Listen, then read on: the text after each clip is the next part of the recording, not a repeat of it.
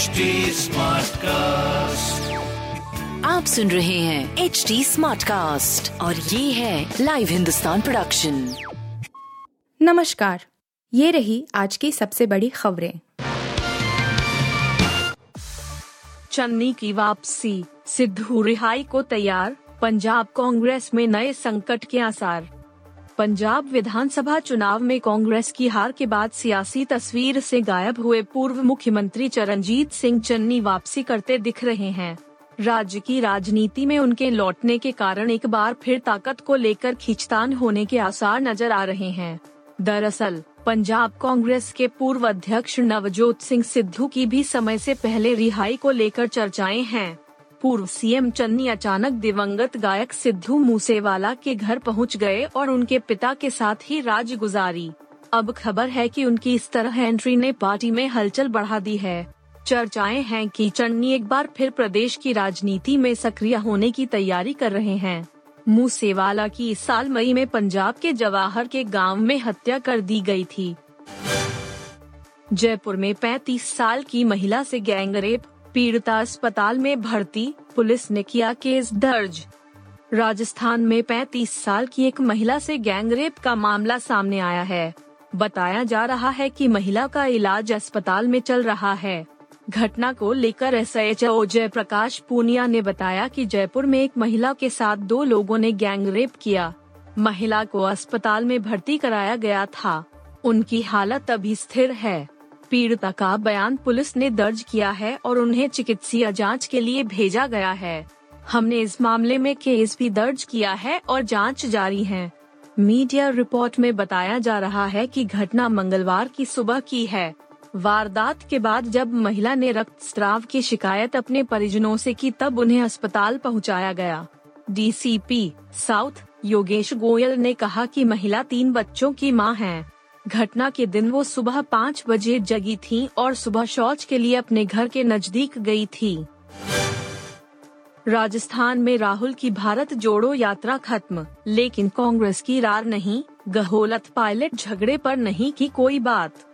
कांग्रेस सांसद राहुल गांधी ने भले ही राजस्थान में अपनी भारत जोड़ो यात्रा समाप्त कर ली है, लेकिन मुख्यमंत्री अशोक गहलोत और पूर्व डिप्टी सीएम सचिन पायलट के बीच जारी तकरार खत्म नहीं हुई है।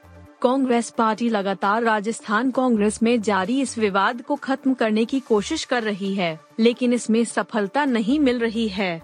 राहुल की यात्रा राजस्थान पहुँचने से पहले गहलोत ने पायलट को गद्दार कहकर बड़ा हमला किया था।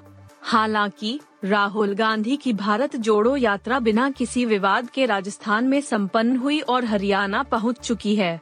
कांग्रेस के रणनीतिकारों ने दोनों दिग्गज नेताओं के विवाद को ठंडे बस्ते में डालने के लिए राज़ी किया। ऐसा कहा जा रहा है कि 24 दिसंबर के बाद कांग्रेस आला कमान दोनों नेताओं के झगड़े को सुलझाने की पहल करेगा। गुलाबी ठंड का मज़ा लेते दिखे धर्मेंद्र बेटी ईशा देओल ने इंस्टाग्राम पर ऐसे किया रिएक्ट अभिनेता धर्मेंद्र जीवन के सतासी बसंत पार कर चुके हैं और उम्र के इस पड़ाव में भी काफ़ी एक्टिव रहते हैं। धर्मेंद्र सोशल मीडिया पर अपने फ़ोटोज़ और वीडियोज़ शेयर करते हैं, जिन्हें फैंस पसंद करते हैं। धर्मेंद्र ने इस बीच हाल ही में एक वीडियो शेयर किया है, जिसमें वो गुलाबी ठंड का मज़ा लेते दिख रहे हैं।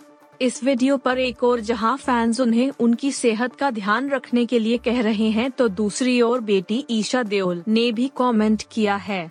धर्मेंद्र ने सोशल मीडिया पर एक वीडियो शेयर किया है। वीडियो में दिख रहा है कि धर्मेंद्र आग के पास खड़े हाथ सेंकते दिख रहे हैं।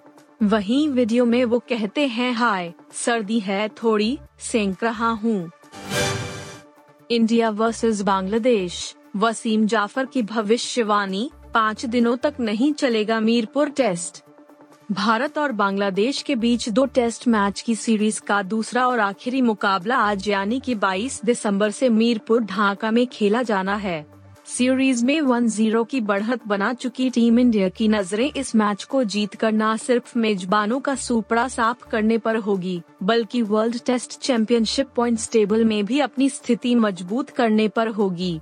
दूसरे टेस्ट को लेकर भारतीय पूर्व सलामी बल्लेबाज और मौजूदा क्रिकेट एक्सपर्ट वसीम जाफ़र ने भविष्यवाणी करते हुए कहा है कि यह मैच पूरे पाँच दिनों तक नहीं चलेगा, बल्कि इसका रिज़ल्ट पहले ही आ जाएगा। आप सुन रहे थे हिंदुस्तान का डेली न्यूज़ रैप, जो एच टी स्मार्टकास्ट की एक बीटा संस्करण का हिस्सा है। आप हमें फेसबुक ट्विटर और इंस्टाग्राम पे एट एच टी या podcasts@hindustantimes.com पर ईमेल के द्वारा सुझाव दे सकते हैं